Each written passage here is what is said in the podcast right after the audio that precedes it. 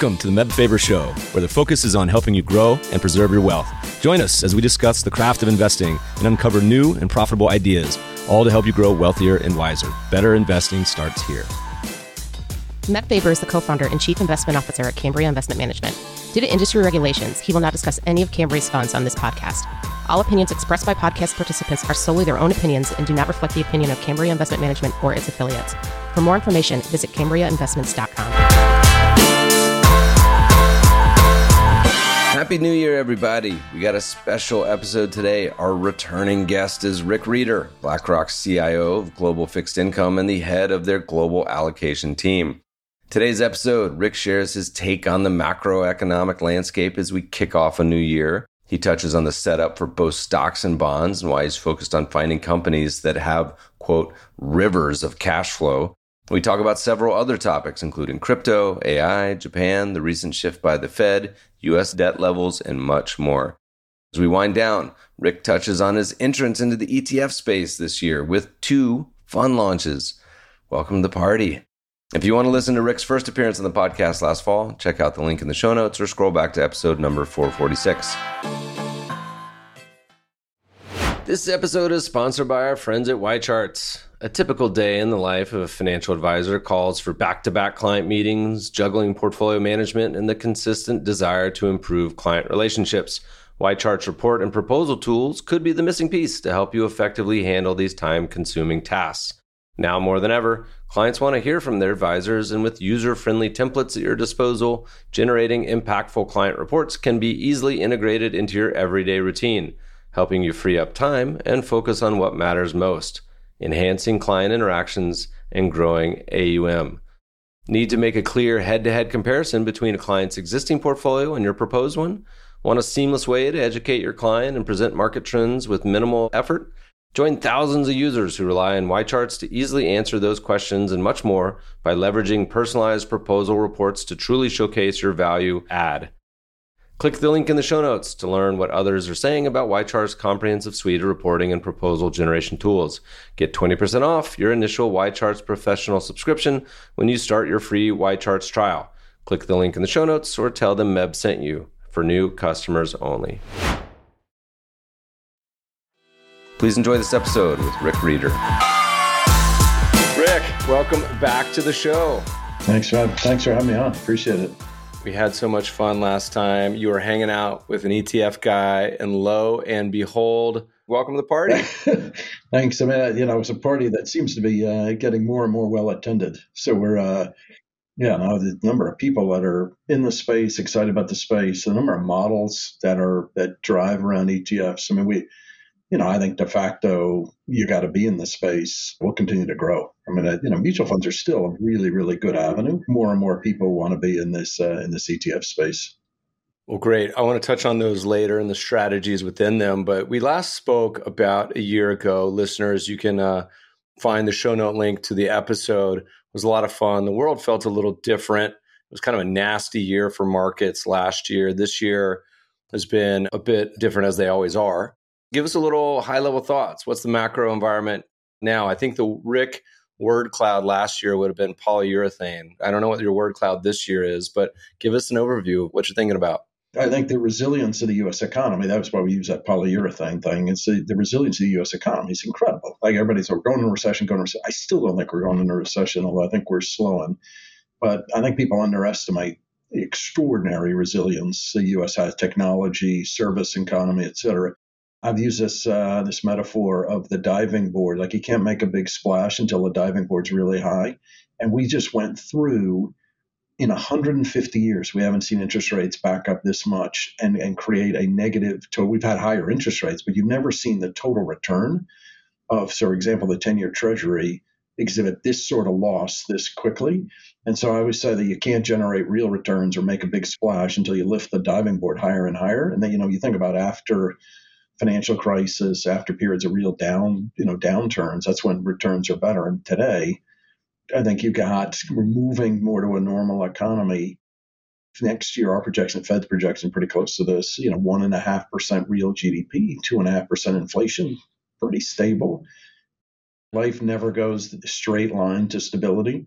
But my sense is if that's right, you're still getting to buy fixed income yields at levels that are incredible. Like you can lock in six, six and a half, go out a little bit on the curve. You don't have to go that far out, meaning you can generate real return, particularly in fixed income. And you've seen like the last month and a half, like all of a sudden, like pretty spectacular equity like returns. And, and, you know, my sense is you won't continue to see spectacular equity like returns, but the ability to build income for what is, you know, after equities had such a ter- terrific run to augment what you own in equities is that's a pretty phenomenal thing. And my sense is a year from now, people will say, gosh, remember we could buy this stuff at like six, six and a half without taking a lot of risk. Well, you know, it's funny you mentioned that. Like, if you were to say the theme this year, in my mind, outside of my world, I feel like the T bills and chill, this resurgence of having yields for fixed income investors, particularly the everyday sort, like you see in money markets, just that number in their head, 5%, feels like a very behaviorally significant number. Now, as you mentioned, a lot of these long bonds, I mean, I think the drawdown on the 30 year was darn near half, right? And I feel like if stocks did that, everyone would be losing their mind, going crazy. But bond investors are a little more sober, I think. I don't know. But this seemed like a event that felt very rare in markets.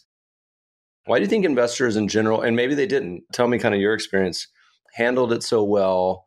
Is it kind of they, they saw the yield side of it versus you know the the significant losses on these long bonds? So it depends who you talk to. I mean, three straight years, pre November ish, three straight years are pretty devastating. Like you said, the long bond, 30 year treasury, the, the, uh, the, it was the, the May 2020 30 year treasury was trading at $47.5 price.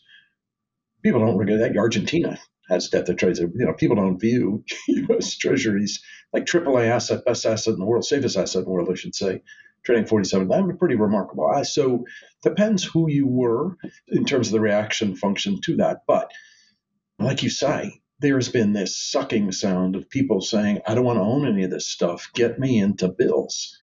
And the amount of money sitting in money market, seven trillion ish, depending on how you measure it, sitting in money market funds, get me five, five and a half going into bills. And like I'll sleep at night, tax sufficient. The thing that I think is part of your beginning question that I think, and, and you know, I think every time I did a meet, probably on your show as well, you know, people say, what's your favorite investment? I'd say one year commercial paper for, I don't know how many months, one year commercial paper.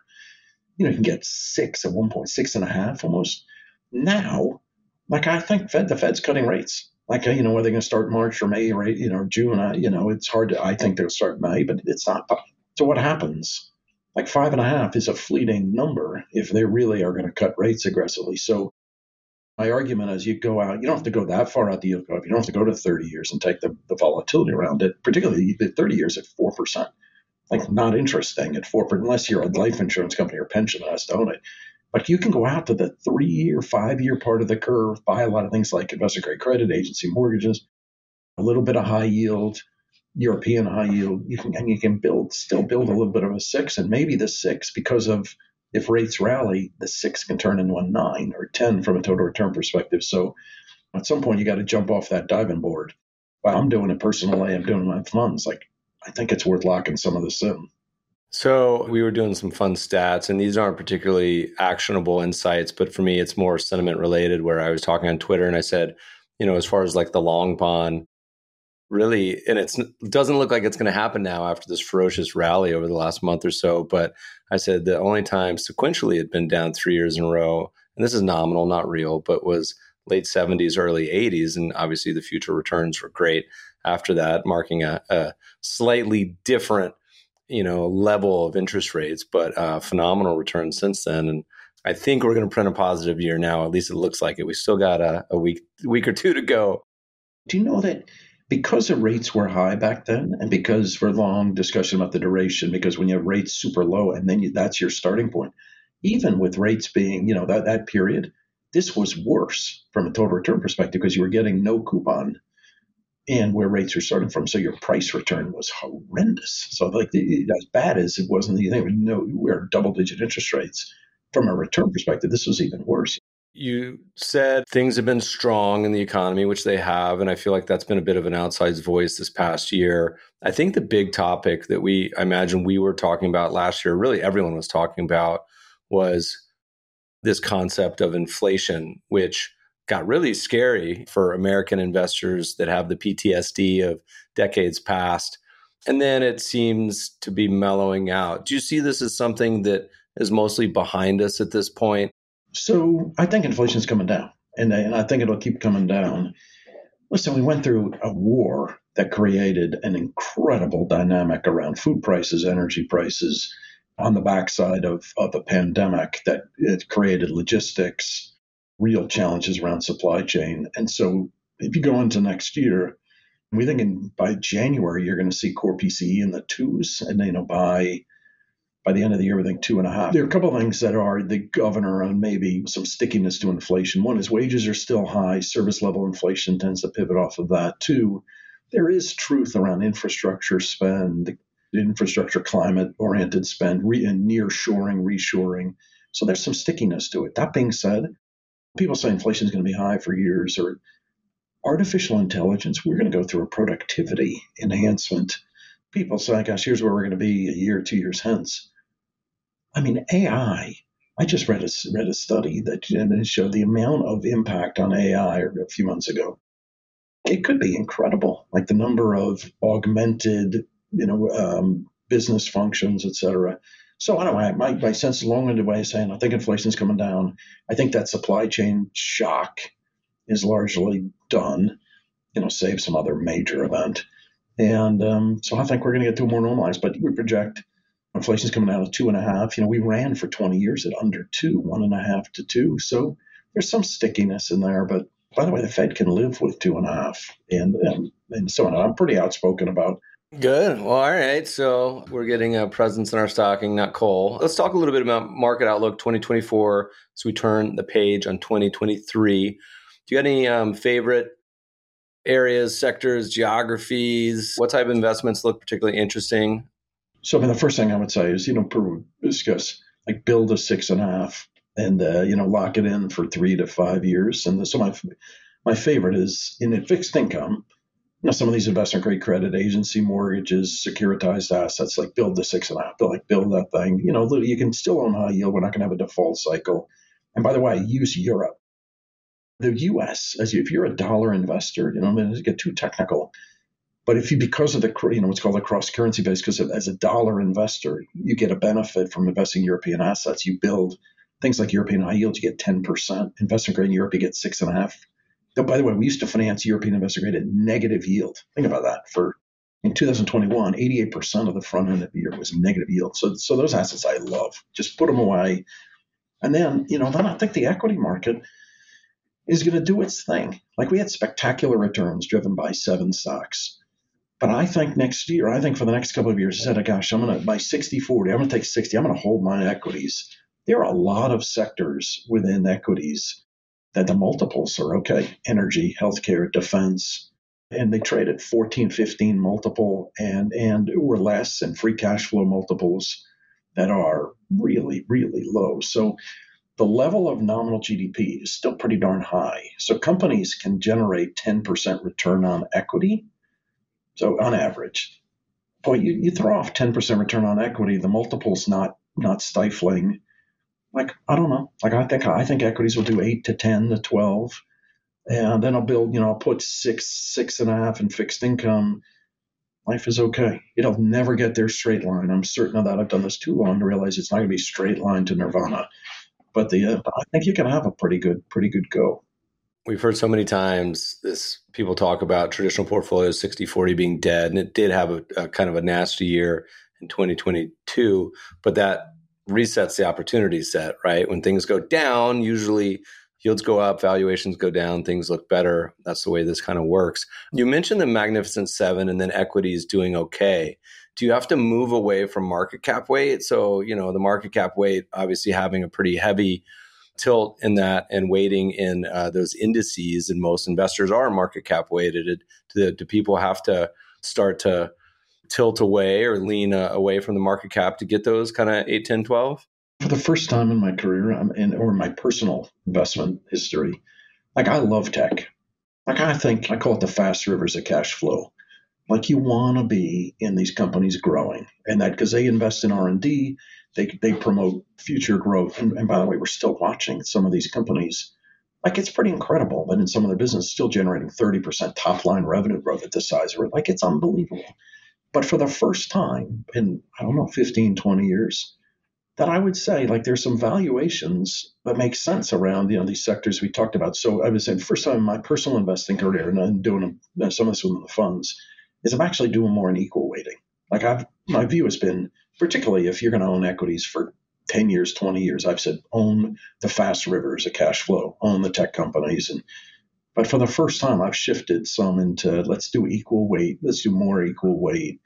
Get into more healthcare to fund some of these names we talked about, even you know airlines, auto that boy have beaten up the multiples pretty good. Even some of the banks recently, I don't know, the multiples are okay. And so yeah, for the first time in a while, going into 24, I think doing more equal weight.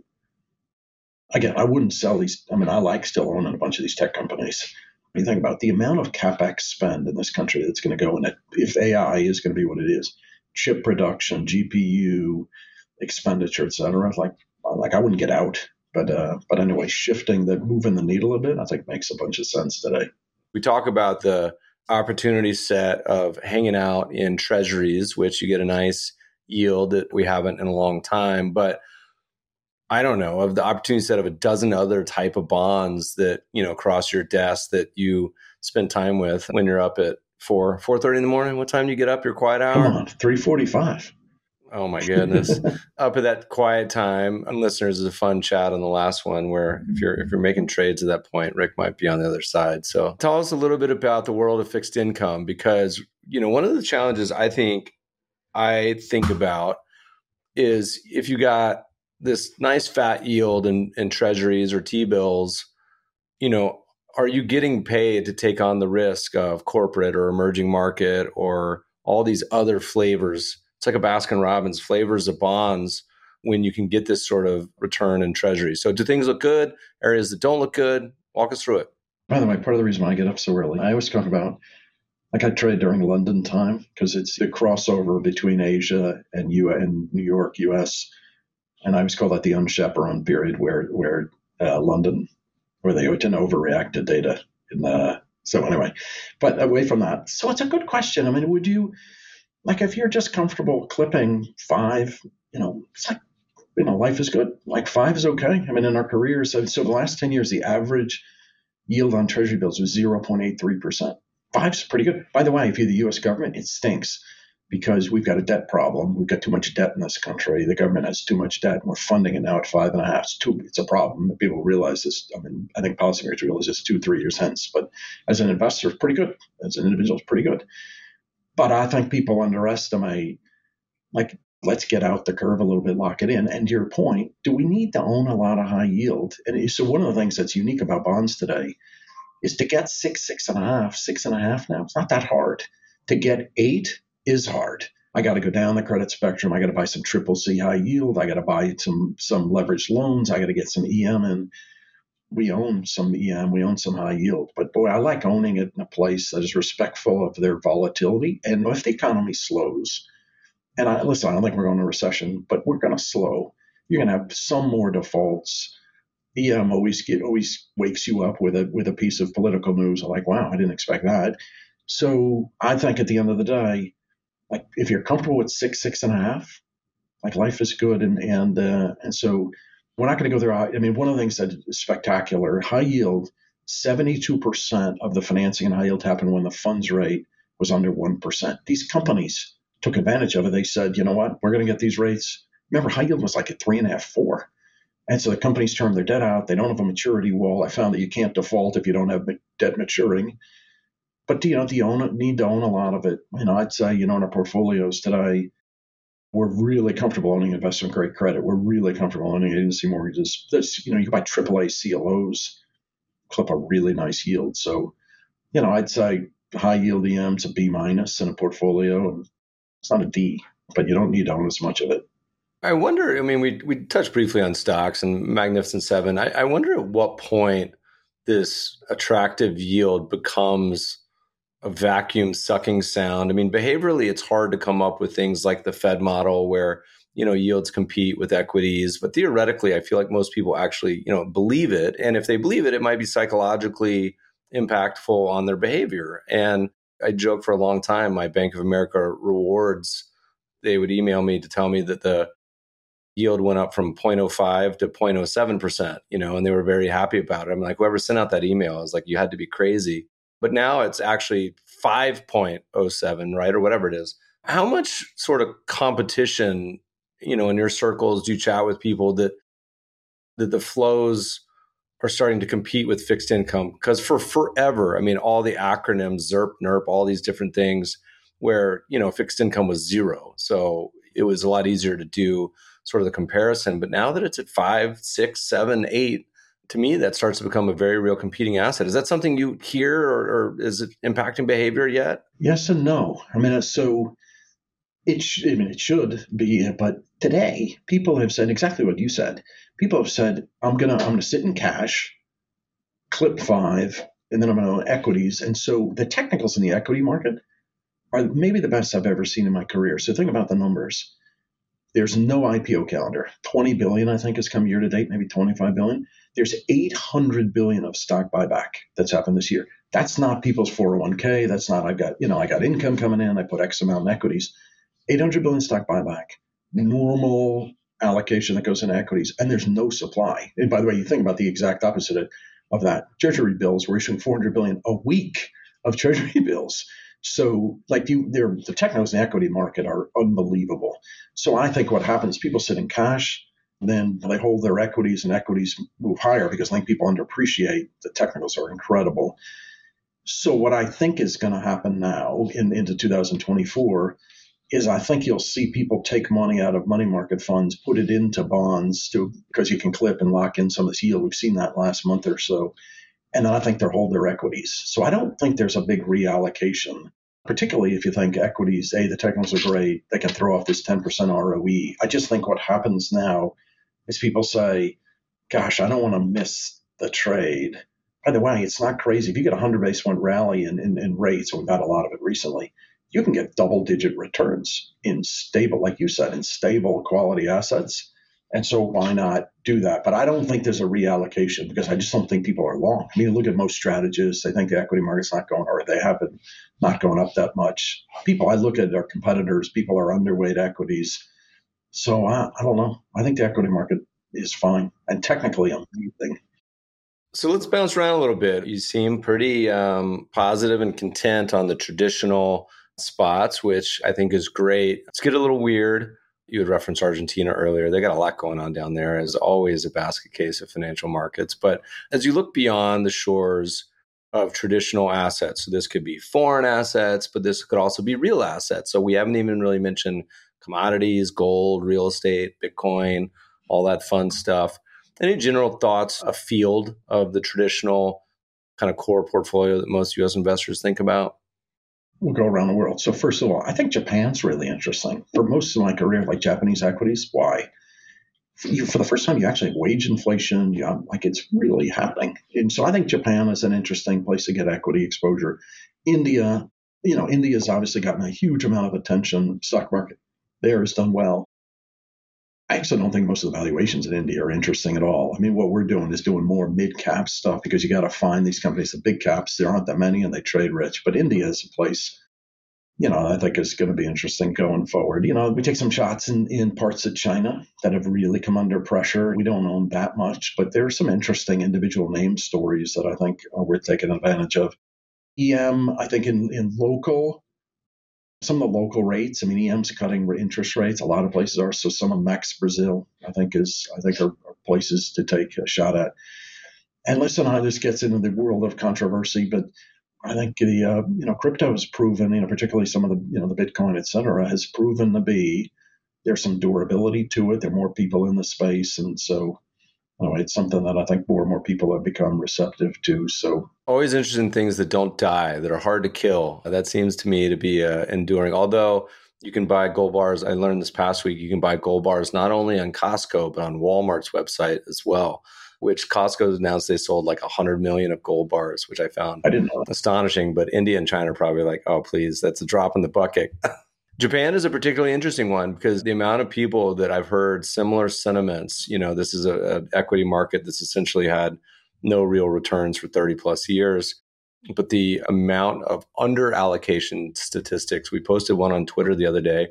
We'll add to the show note links about how far it was in our Idea Farm newsletter. It was 75 facts from 2023 that were interesting.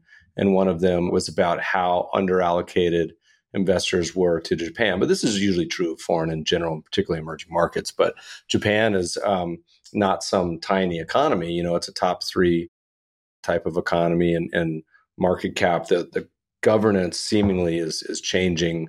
We've seen a lot of buybacks there, which is not something that historically they've done a ton of. So that's going to be a fun one to watch. Um, I'll be over there in about a month, so I'll uh, give some boots on the ground. Agree. I mean, that's pretty incredible. It's one of the most attractive. The one thing I will say, it's hard finding a lot of great companies that aren't fully priced there. So you got to do a lot of digging. The banks are interesting, these prices. Automation, some of the automation companies are interesting, but you definitely have to do your work. Other than, you know, quite frankly, we buy a lot of the index and just TOPIX. We like TOPIX more than Nikkei. So I don't know, but we think it'll probably do okay from here. Some of the auto are interesting as well. Yeah, we're excited. As excited as a quant can be. I'm excited to cheer for the the names that they uh, they spit out. The Cambria Global Real Estate ETF, ticker BLDG, seeks income and capital appreciation by investing primarily in the securities of domestic and foreign companies, principally engaged in the real estate sector and real estate related industries that exhibit favorable multi factor metrics such as value, quality, and momentum. Learn how BLDG can help your portfolio. Carefully consider the fund's investment objectives, risk factors, charges, and expense before investing. This and other information can be found by visiting our website at cambriafunds.com. Read the prospectus carefully before investing or sending money. Investing involves risk, including potential loss of capital. Investing in foreign companies involves different risks than domestic-based companies, as operating environments vary from jurisdiction to jurisdiction. Investing in real estate poses different risks than investing in stocks and bonds. The Cambria ETFs are distributed by ALPS Distributors Inc., member FINRA. You know, so we've talked about a lot that you seem pretty happy with anything where you're like, oh man, this doesn't look good. I don't like this. Stay away. Put this coal in your stocking, this asset, this strategy. Is there anything in particular that you're a little nervous about on assets and various investments? So, I mean, the one thing that, that keeps me up at night is I think the U.S. debt issue is is a is a problem. But how does that ever come to a head, though? Like everyone, I feel like worried about this forever. Is this something that just like doesn't really matter till it matters? I think that's exactly right. I think what happens is so in 2024, are people going to lose sleep over it? No. But what happens is there's a cumulative effect because if we don't deal with it, then what happens is, and I always say policymakers don't, you know, generally don't deal with things until the shark is right next to the boat and this is going to get right next to the boat. It's just not going to, in January, it's not going to get next to the boat. What happens is this cumulative effect because the Treasury issues so much of their debt at the front end of the yield curve, so much in bills, massive amounts in bills. We used to issue them at zero to one. Now we're issuing them at five and a half. So what happens is our debt burden and our debt service, which is even more important, just keeps growing and growing and growing. And in uh, two years, a year, two years hence, the total debt, the debt service is going to eclipse the spend on military, and all the discretionary spend in this country is going to get used up by debt service, military, and then obviously entitlement with mandatory spend. It's a problem, and like, and, you know, is somebody going to, you know, we're going to deal with it in 2024? Probably not. But uh, boy, I, you know, they're going to go through. If you said to me in 2024, they're going to be, you know, you've seen some of this recently, even in a good market, failed auctions for treasuries because we're issuing at a pop. Like in a given day, we're showing what did we have last Monday? 250 billion in a day. We're doing 650 billion a week some days. Like we'll have a Monday, we'll have a two-year auction, a five-year auction, two a 13-week Treasury bill, a 26-week Treasury bill, and like wow, like in between 11:30 and one in, and one in the afternoon, 11 uh, Eastern time. In an hour and a half, we're going to price 260 billion. Like if we're going to have during 2024, like people aren't going to show up one day for the seven-year note. Be like, oh my god. So it's something it keeps me up at night because it's too big, and I don't think people are going to deal with it. But, uh, but there'll be, by, mark my words, there'll be bouts of volatility with it. You know, the other thing, obviously, geopolitics. You got to really think through like where your investments are, given the geopolitics are unpredictable. And then, you know, I, I say then you got to keep an eye on China in terms of growth and, and influence.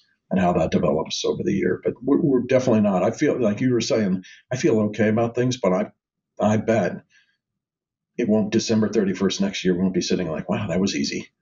Maybe the AI overlords will save us or just turn us into pets by then anyway, so it's not going to matter. I want to hear about your ETFs, man. This is exciting. You've launched two now.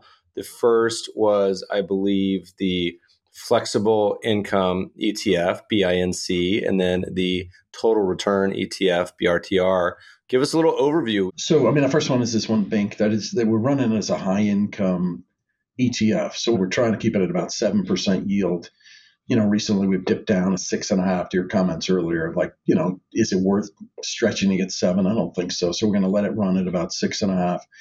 The idea being diversify it, securitized assets, parts of uh, you know investment grade, European investment grade, just be tactical. Anyway, the reason why it's grown fast, quite frankly, a lot faster than I thought. We've got we've gotten a huge amount of, of nice notes on it, media around it, and I think it's a headline today.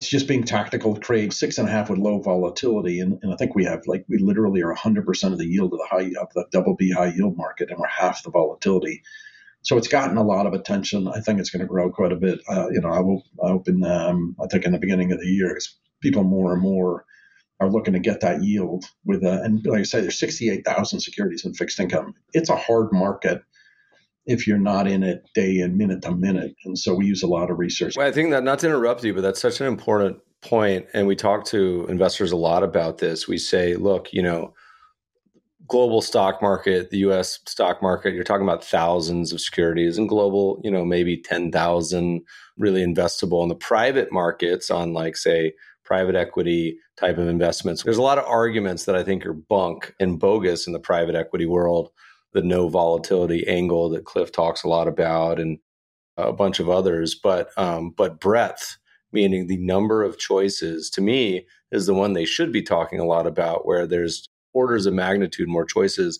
And the same thing is true in your world where fixed income, I mean, my God, it tens of thousands of potential choices out there of every flavor. Most of them, it's not as easy as just buying, you know, Goog or IBM on your mm-hmm. E-Trade account either. So it's a lot more complex area. So you think about, like if people say commercial real estate, like, oh my God, I don't think it's commercial. Actually, you think about places like hosp- like hotels and the dynamic around hotel financing. And, and, and by the way, because of the stress in some places in the banking system, you get to finance some of these businesses with great collateral, great structure, great covenants, cash flow sweep, et cetera. But it's pretty complex unless you're in it, doing it, you know, and are you financing at the top of the stack, bottom of the stack? It's really complex. So anyway, but the beauty of it is you can finance at attractive levels. And so it's a big part of fixed income. And we do more in our mutual funds, but some in some in the ETFs where we can. But like you say, it's a really diverse, you know, set of things you do. So that anyway, that's this big one that we're super excited about. But we just launched BlackRock Total Return, which is pretty similar to what we run in mutual fund form, a return, a total return fund, similar to a core plus strategy or a core plus strategy where people say, gosh, I own equities and I want to have that 40. This gets me the 40 and has outperformed the, the ag uh, almost I think every year, almost every year for how many straight years, but gets you some of the additional return because we can do things, eliminate bad parts of the index. One of the other secrets in fixed income, the more company, more you lever, more you put on debt, the more you are in the in the index. Like that's not where you want to go. And there's some parts of the index that trade too rich, like agency debt or supranational debt, trades at like nothing. Like why, you know, it, you know, you can buy treasuries at the same level virtually. So we cut that, that stuff out. We cut out parts of the yield curve that don't make a lot of sense today. Like we're talking about the long end, like why own it?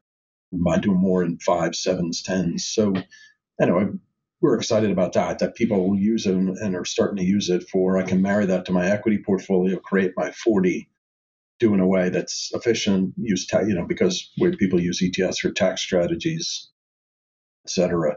How should investors? So, like, let's say there's some advisors listening to this call and they say, okay, I'm going to check these tickers out.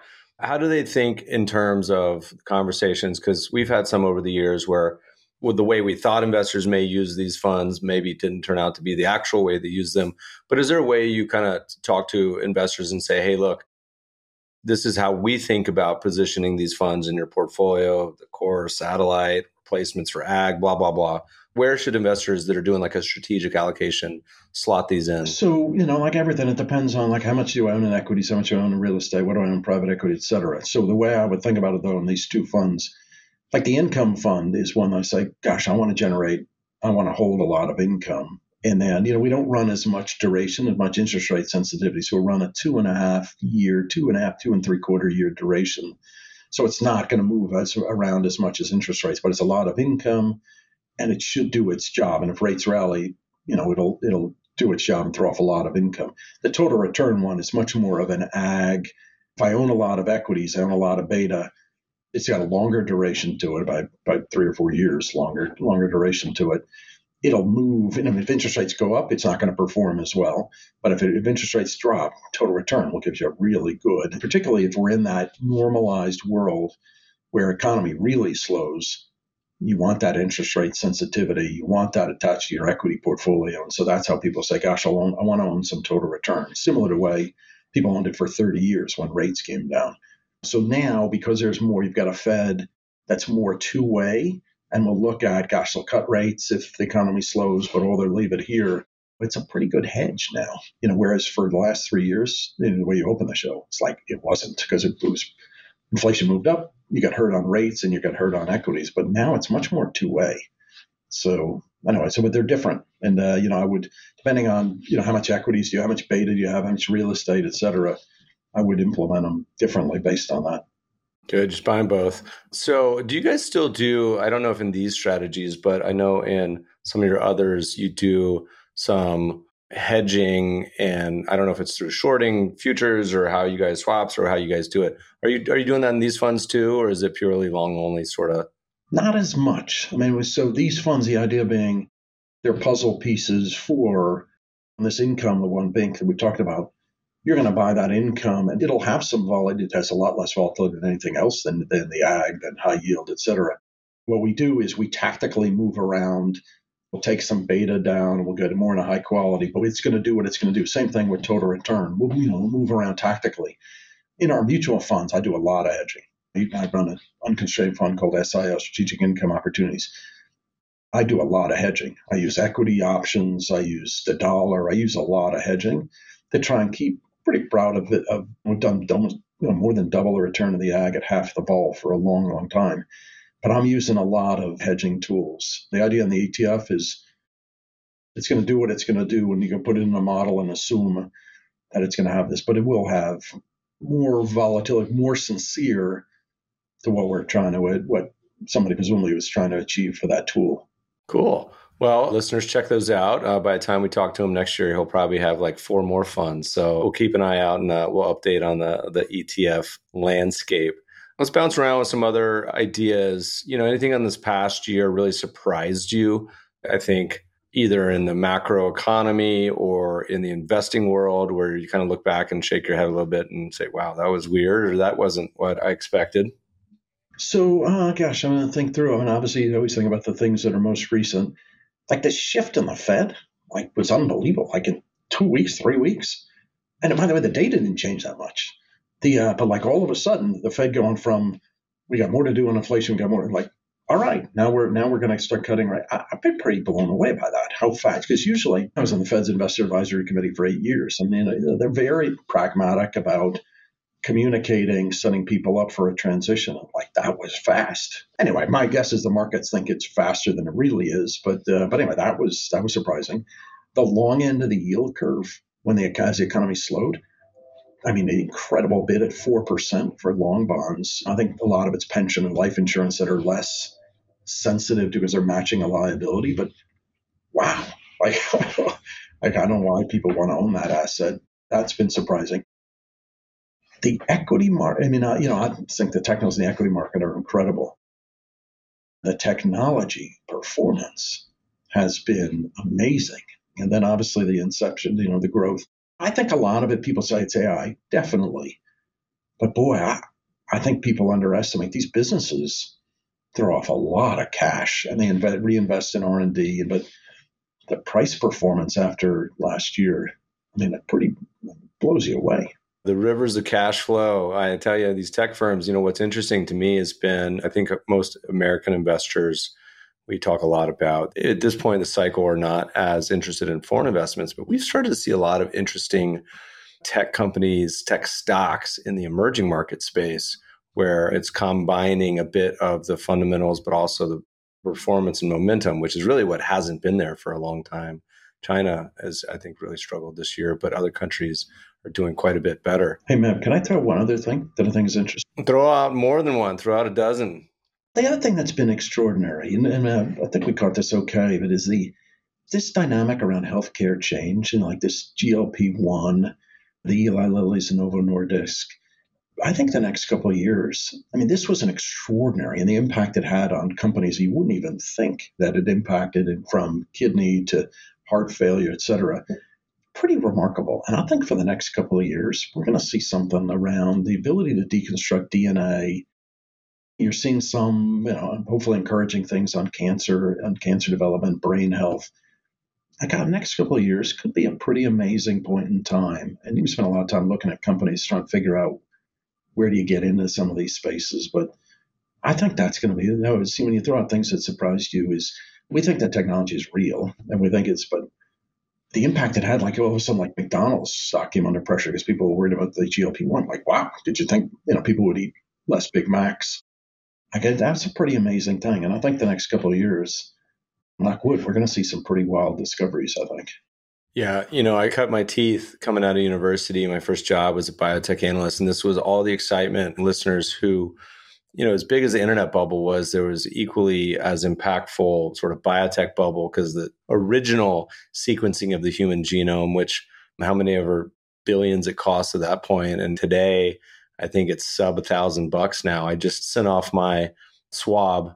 Can't say swab without saying Schwab. My swab of my DNA to a company to get sequenced, and I think it was like 500 bucks for the whole kit and caboodle. I haven't got it back yet, so who knows where it's going. But biotech, it feels like it, in a Gattaca sense, has really turned the corner. You're starting to see a lot of these therapies.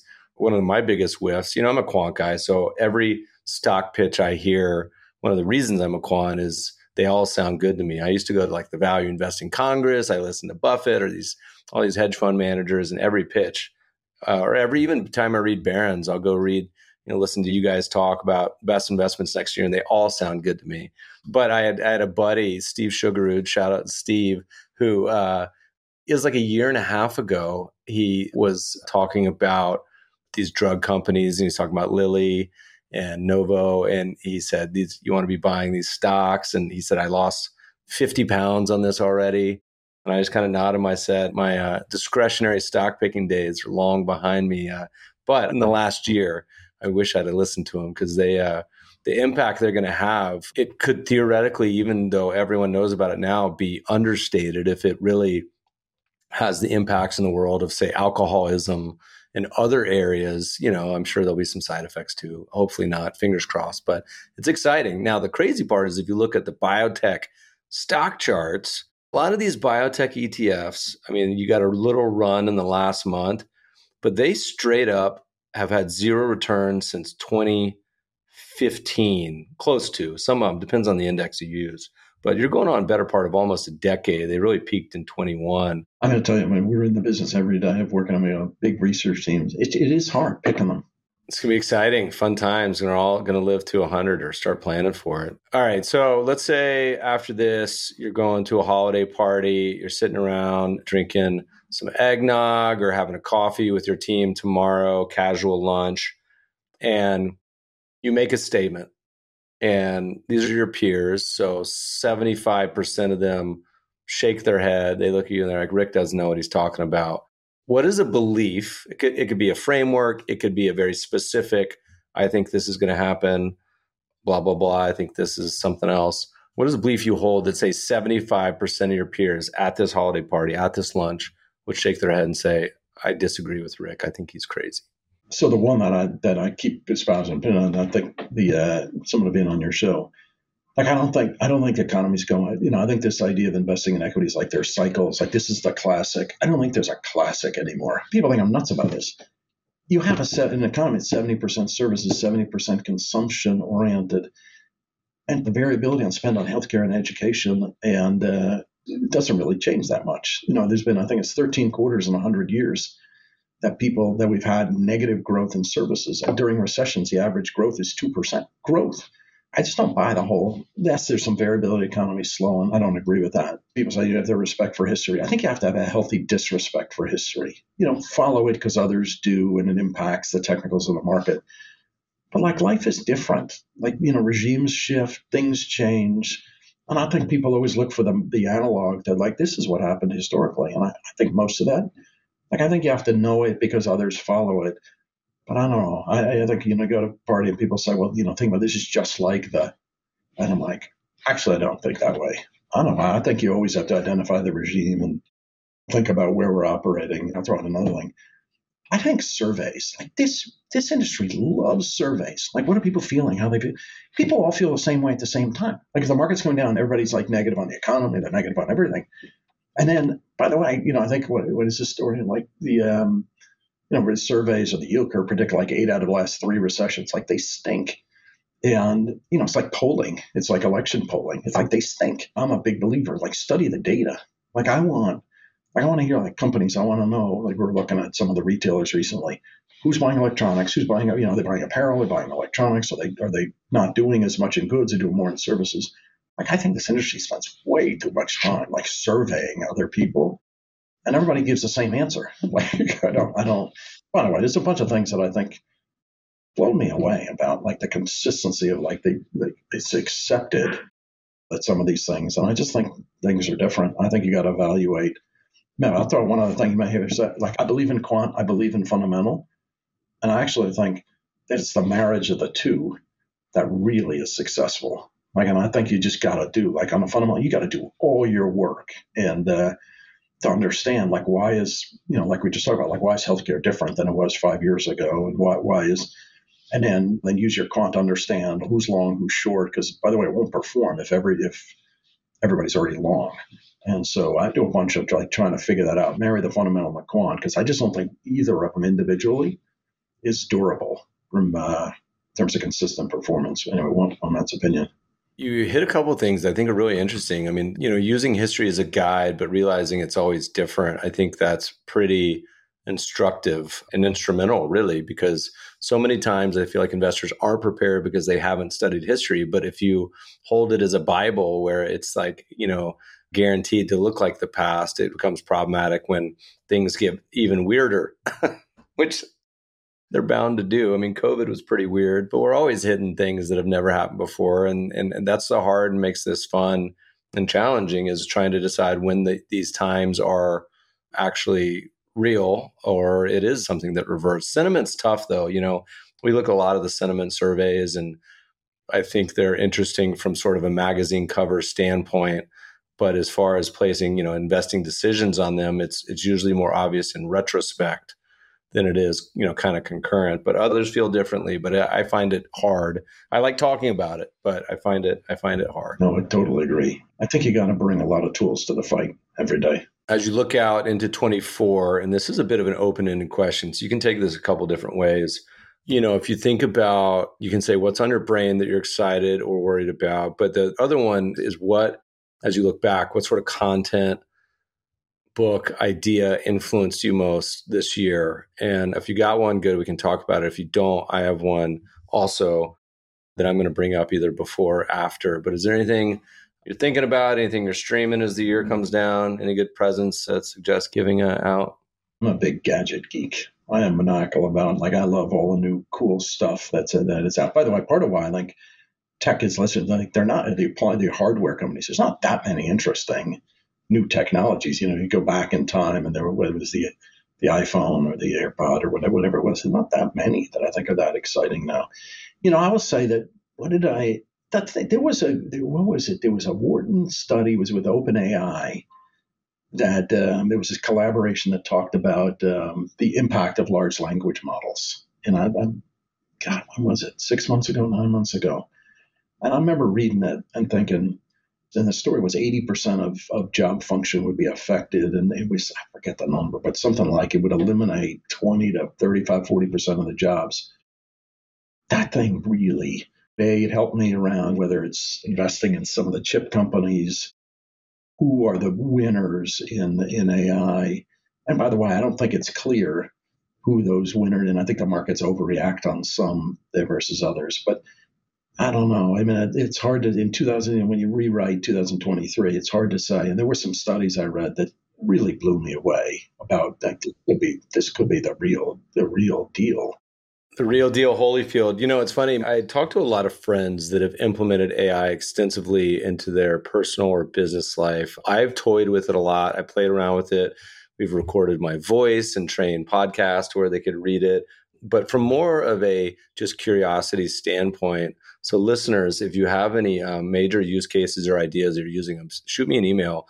I'm curious to hear. Um, I have some friends that have implemented extensively and absolutely go nuts, swear by it. So 2024, it's going to be on my to-do list. Are you implementing it on a daily basis yet or found any great use cases? So I think the place where we are using it the most is uh, two places. One, it's helping us absorb a lot of data. We use tons of systems to help us absorb signals and globally to look at indicators around the economy, look at, you know, pull from corporate results around what home builders are saying about the housing market, et cetera. That's been really, really instructive for us. And, and that, that I think will keep growing. And I would say we're, we're scratching the surface of what can be done there. The second is we do a ton with portfolio construction and ability to run mass sim- simulations and just run it over and over again and use technology broadly, artificial and otherwise that's been really, really try and manage stress test and manage what you're doing. Those are the big ones. I, I, by the way, today somebody took one of the things I wrote and they and they and I guess you could do it in somebody else in other people's style, like rewrite this.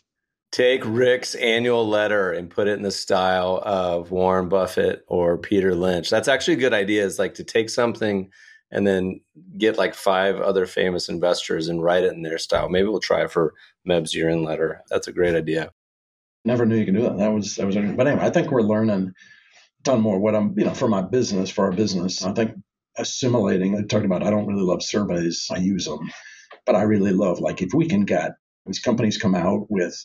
You know, these retailers, there's so much information in terms of what's really impacting consumption. And if we can absorb that quickly, and, and not just quickly, but comprehensively, so that we're not pivoting off of noise. Like somebody said something that was if we can use it comprehensively, that's pretty powerful. Yeah, it's kind of fun to see what goes down. Uh, certainly in the startup investing world, it's like it's certainly over a third, but it's probably half of the startups I see are AI flavored. And of course, all of them are close to pre revenue. Also, some of them are, are really starting to get some traction. Big differentiator versus, I think, a lot of the traditional crypto space was you're seeing infinite use cases and actual revenue generating companies and products pretty quickly, which is going to be fun to watch. It's like you have to take a step back in time. Like, do you know we lived for like, particularly in fixed income, we lived in this negative, think about negative yields, how crazy that is. And I, I just think, you know, what am I excited about 2024? It's like getting yield for years. Like, I mean, rates were at zero. We had to buy high yield at three and a half, and you knew it was stupid you knew that it was it was not stupid you can outperform for a period of time, but you knew ultimately that asset was not a fruitful asset, and you just had to be tactical about getting out when you wanted to when you wanted to get out. Like this is a pretty cool. Like I'm pretty energized going to 2024. Like getting this sort of yield and trying to lock it in like that. You know, as a fixed income person, that no, I hear you. That was a weird time. Looking back on it, I mean, I, I we've seen a lot of crazy stuff in the past couple decades. The negative yielding sovereigns and trying to like how to think about doing the math on something like a negative uh, yielding mortgage. just lending money to companies and like, by the way, we're going to lend you money and we're going to pay you for the right to do it. How is that possible? Like, it's insane. Looking at like these European companies, they all of them, by the U.S. companies as well. They took the money and now these companies have like they have no debt needs, or a lot of them, the big investment grade companies. So that's part of why it's weird. You're getting the yield for them, and they don't, and the risk is down because they they took advantage of it. But lending money is, is crazy, paying them is crazy. Part of what you were saying earlier on the U.S. consumer being, you know, particularly strong, I think not a trivial amount has to do with their wealth in real estate, but also the mortgages, the vast majority being at locked in at low levels, you know, they're not floating. And so the rates going up doesn't affect them maybe the way that they would have in the past. No, I, people underestimate it. The, the leverage in the in the system. It's that the lower income, the bottom 10% is hurting a bit because you didn't have the facility ability to do that. But, you know, generally within housing, a, a ton of that was done. And so the overall leverage is a pretty good position. Rick, it's been awesome. Where do people find out about the ETFs, what you're up to, what you're writing about? Where's the best place to go? I mean, it's a BlackRock website, and we have it on, uh, you know, on you know BlackRock.com, and we have a, uh, a ton of information on it. And then our obviously all our the new ETFs. It's just you know the ticker symbol BINC and, and BRTR, and uh, yeah, knowing what we have on our website is great. And I appreciate people. Uh, I appreciate you mentioning people taking a look at them. Yeah, Rick, thanks so much for joining us again. We'll have to do it again next year. That'd be great. Thanks for having me. Podcast listeners will post show notes to today's conversation at mebfaber.com forward slash podcast. If you love the show, if you hate it, shoot us feedback at the mebfabershow.com. We love to read the reviews. Please review us on iTunes and subscribe to the show anywhere good podcasts are found. Thanks for listening, friends, and good investing.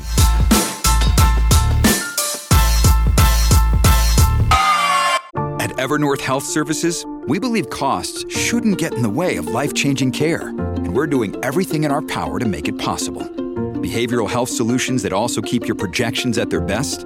It's possible. Pharmacy benefits that benefit your bottom line? It's possible.